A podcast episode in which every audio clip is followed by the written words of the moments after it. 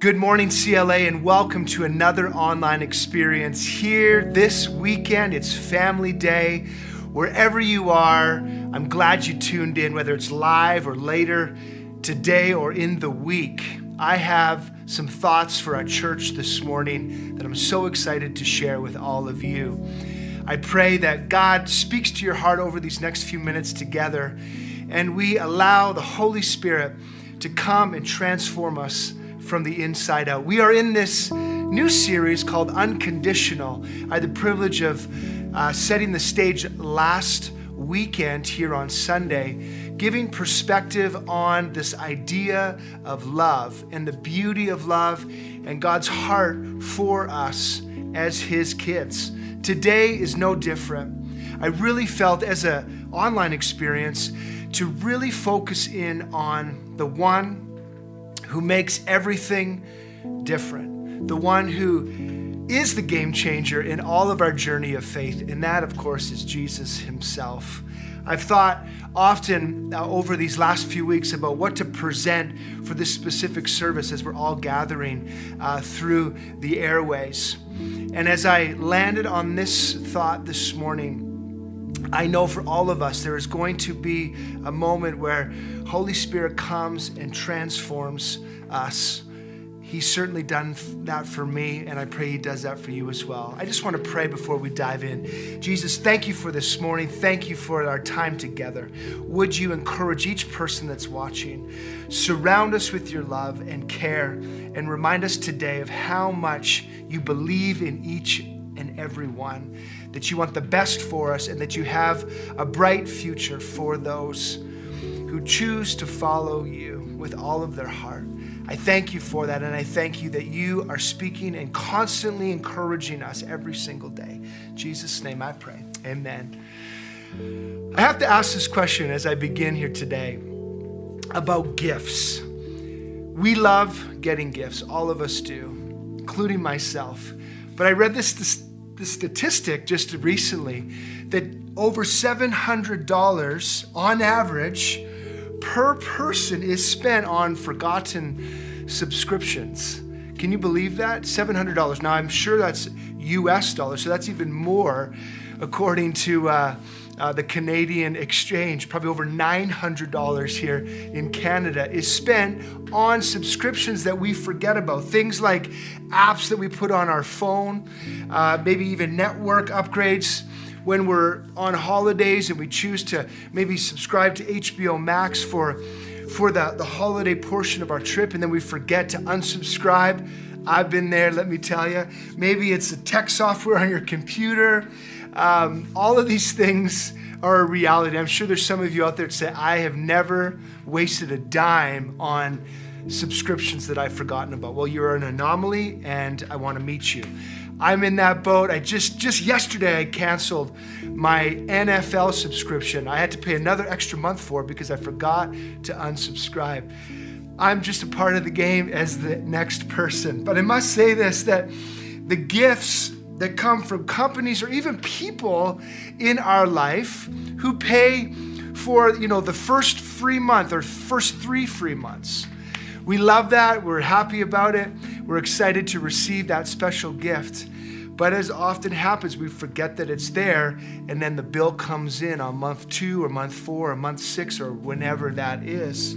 We have to accept this fact, church, that in the moment that we're living in today, this, this moment in time, we have to start approaching the concept and the subject of gifts um, as a way of of almost a, a, suspicion. There's a there's a suspicion that wraps uh, wraps around receiving something from someone. We have this concept that there's always a catch.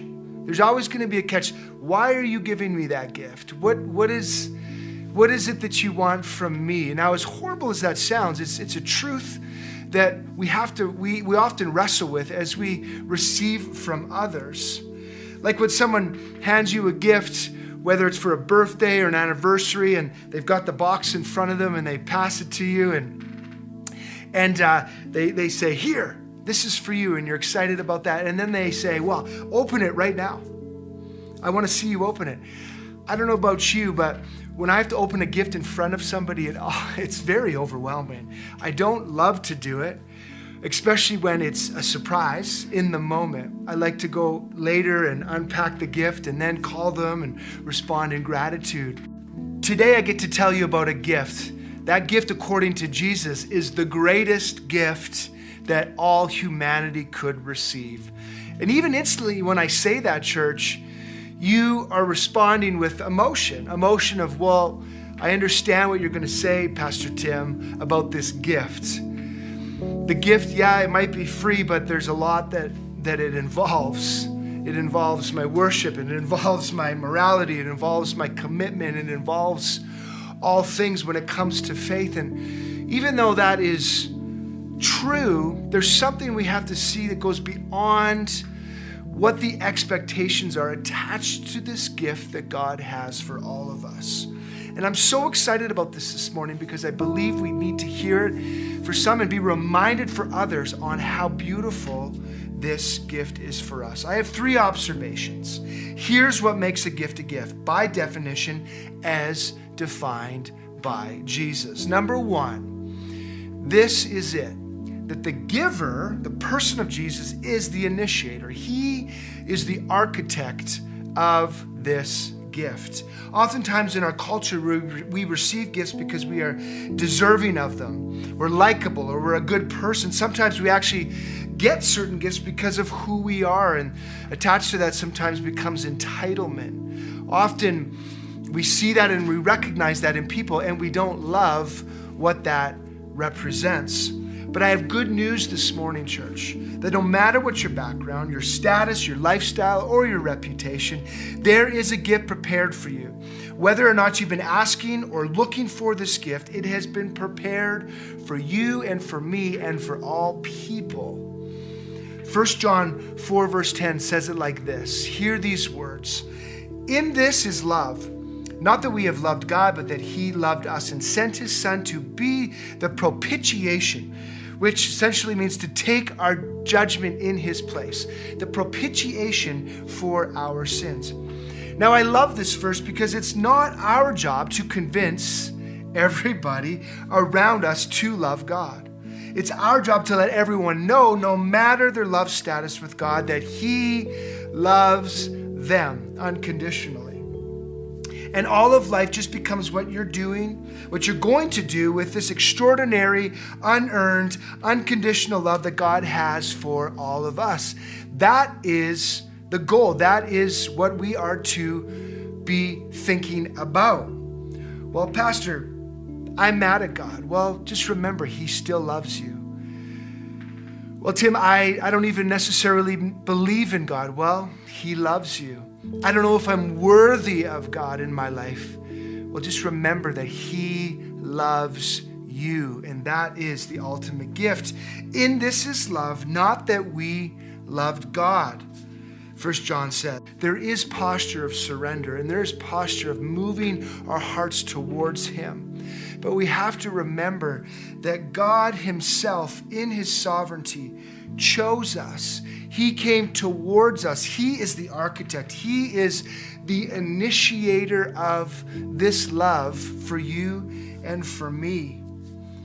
That's how it works. The giver is the one who initiates. Why? Because his love for us is greater than anything we can comprehend with our earthly minds. The initiator of love. Don't forget that. Secondly, this morning, the observation of what makes a gift a gift is that the giver intends only to give no matter the response. I'm going to quote a scripture, and please don't be intimidated by this one because this is, this is what I do. John 3:16, for God so loves the world that he gave his only son, that whoever believes in him shall not perish, but have eternal life. Very famous verse, but has the most important message in all of Scripture. If you ask me for the most precious thing that I have in my life, which is my family, there is seven of us. I have five children, a beautiful wife, Devin, who many of you know. And these are my people. These, this is my inner circle. And if I give you one of these gifts, it better come with a guarantee that you are going to take your very best care of them. I think about my three daughters and the journey ahead of trying to figure out how to release them from my home into the home, into the love, into the hands of another one day. Those are going to be unique experiences, let me tell you. I'm going to have to surround myself with good people to help me care for these girls as I let them go. It's not going to be easy.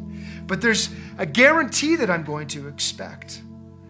But Jesus is so different. He says, For God so loved the world. The world defined is sinful, broken system, and the people in it. That is what God loves. That's what the world is. So God gave his son for contaminated people with the guarantee of whoever, whoever believes in him, which is to say that God is love and he loves because of himself. His love does not necessitate reciprocation. What does that mean? It does not look for mutual exchange. It's not looking for return. It's just who He is and therefore what He does for us. No matter how you respond, He won't change His mind about you. God is not like us because His ways and His thoughts are higher and greater than ours will ever be in our carnal nature.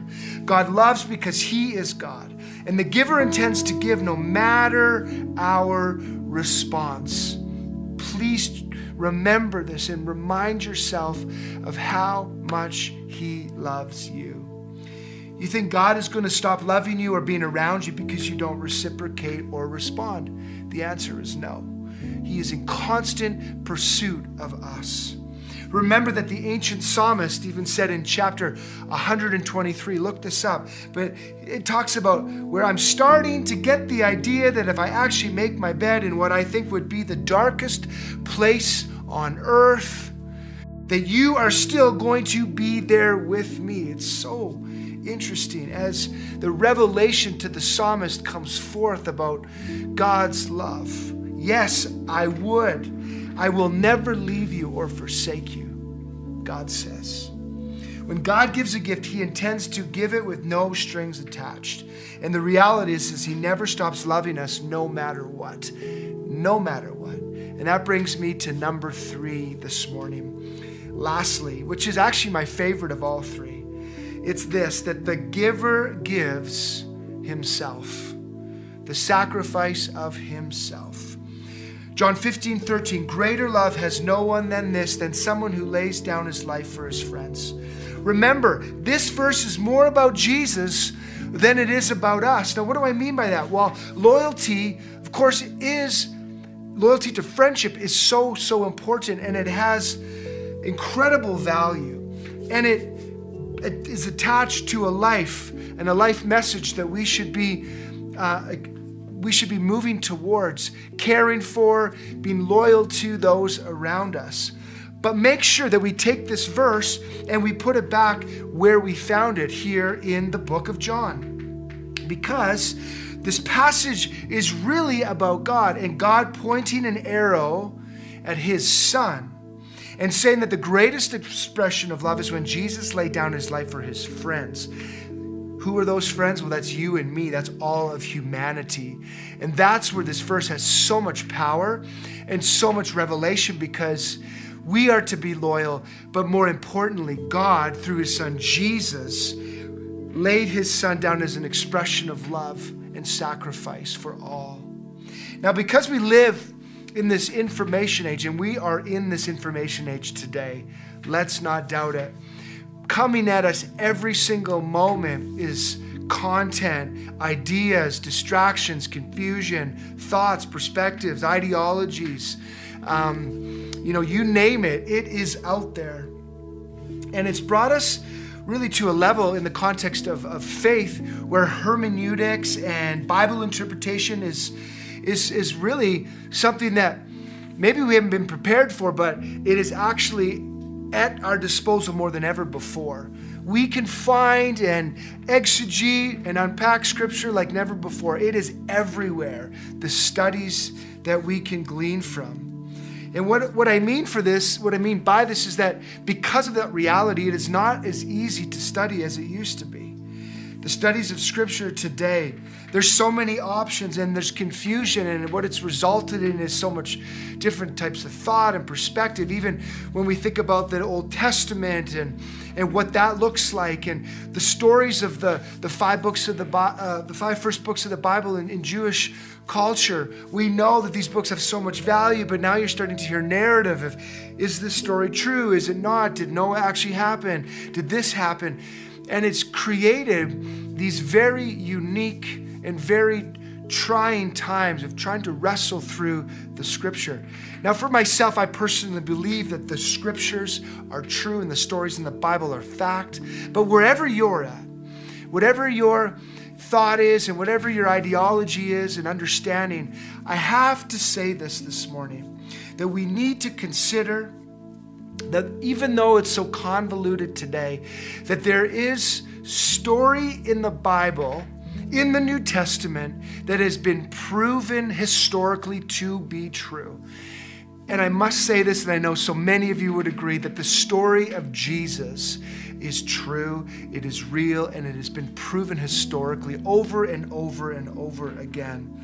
We celebrate that fact that there was a man and he was born into Bethlehem, a story that has been nothing short of the single most greatest phenomenon in human history. And although he didn't arrive with pageantry and with celebration like they thought he was going to, we know this. And he was easily missed and sometimes still is to this day. We have to realize that his name was and is and forever will be Emmanuel. He is and will always be among us. And that is the truth. And that is what wraps us in this understanding of God's love for all. We are here this morning to celebrate a story that is nothing short of the greatest phenomenon in history.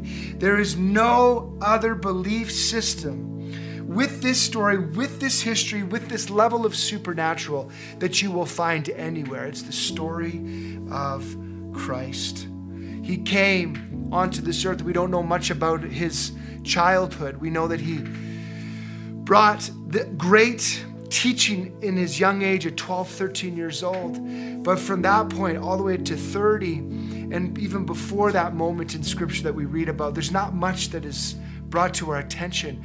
But what we do know is that when he arrived on the scene at 30 years old, he transformed the world forever. I don't have time to get into all of those details, but many of us know what that means. And if you don't, go back and read the Gospels Matthew, Mark, Luke, and John. The story of Christ is so profound it will revolutionize your life.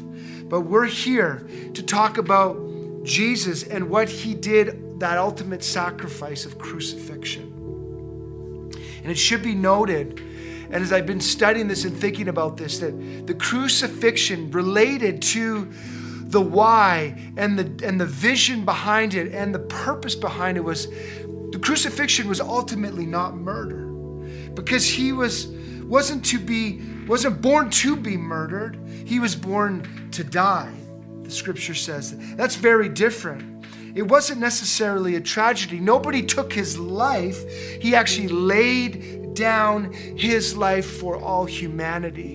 And that is the difference. It had purpose, it was meaningful, it was intentional, and it was meant to be as the ultimate picture of Christ's sacrifice to the earth through God and the decision that he made. It overwhelms me when I even think about that. Church, I want to remind us this morning that Jesus died. He died on the cross in the middle.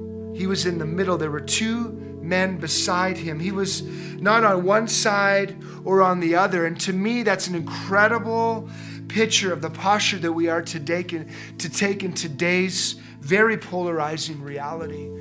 The wrestle of trying to figure out where we stand and, and what side we're on and Yet again, I'm reminded as I was studying and preparing for this morning that the visual picture of Christ is that he hung right there in the middle of two prisoners who were desperate to understand, the one man and to understand who this, who this person was that was beside him. Taking on the same sacrifice, the same pain that he was, yet there was a moment where he had revelation that he was truly God. This is so powerful. I came to remind all of us, all of us, that you and I have received and have opportunity to receive this gift. A gift that is yours if you want it. It will not be forced upon you, but rather placed in front of you because Jesus was in the middle. And I caution all of us not to think that God is necessarily on your side and not on their side. Well, you know who they are, right, Pastor Tim? Well, of course I do. I'm wrestling through these narratives every single day as well. I'm I'm forcing myself to see through a lens that Jesus saw those two prisoners that hung beside him. We have to be careful because they are just as close to Jesus as you are. The person that you don't think is on your side is just as close to Jesus as you are in regards to the gift, and that is the gift of salvation, that is the gift of sacrifice and of, of, of humanity, for humanity that Christ paid. It's such a humbling thought to think about when we work through the emotion of all the things and thoughts and perspectives that are around us. And this is where I believe at times we get it wrong we keep picky corners and sides, and we think that the creator of heaven and earth is in heaven uh, looking down on us, saying, Finally, there's more people on my side. We know that that's not true. God is so much bigger than our perspectives. It's just not true. Where are the criminals in the middle? I want to be with the man in the middle.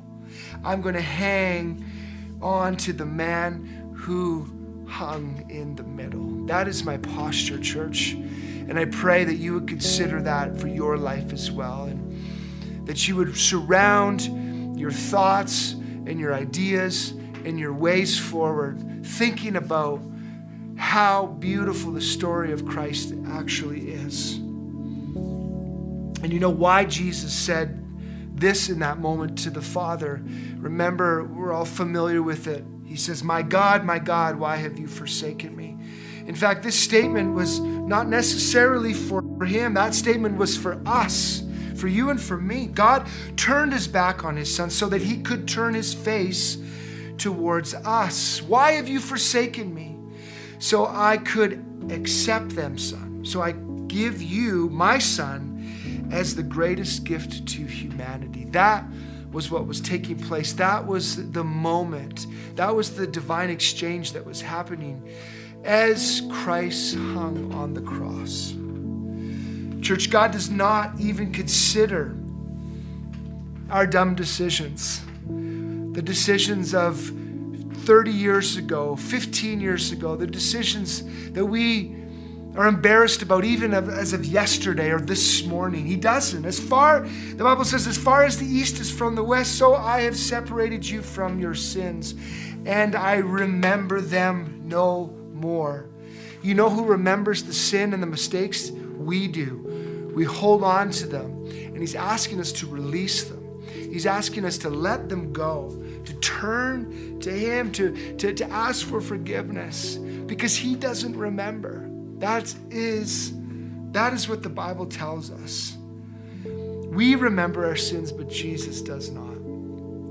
I don't want us, any of us, to leave this moment this morning thinking about life's performance.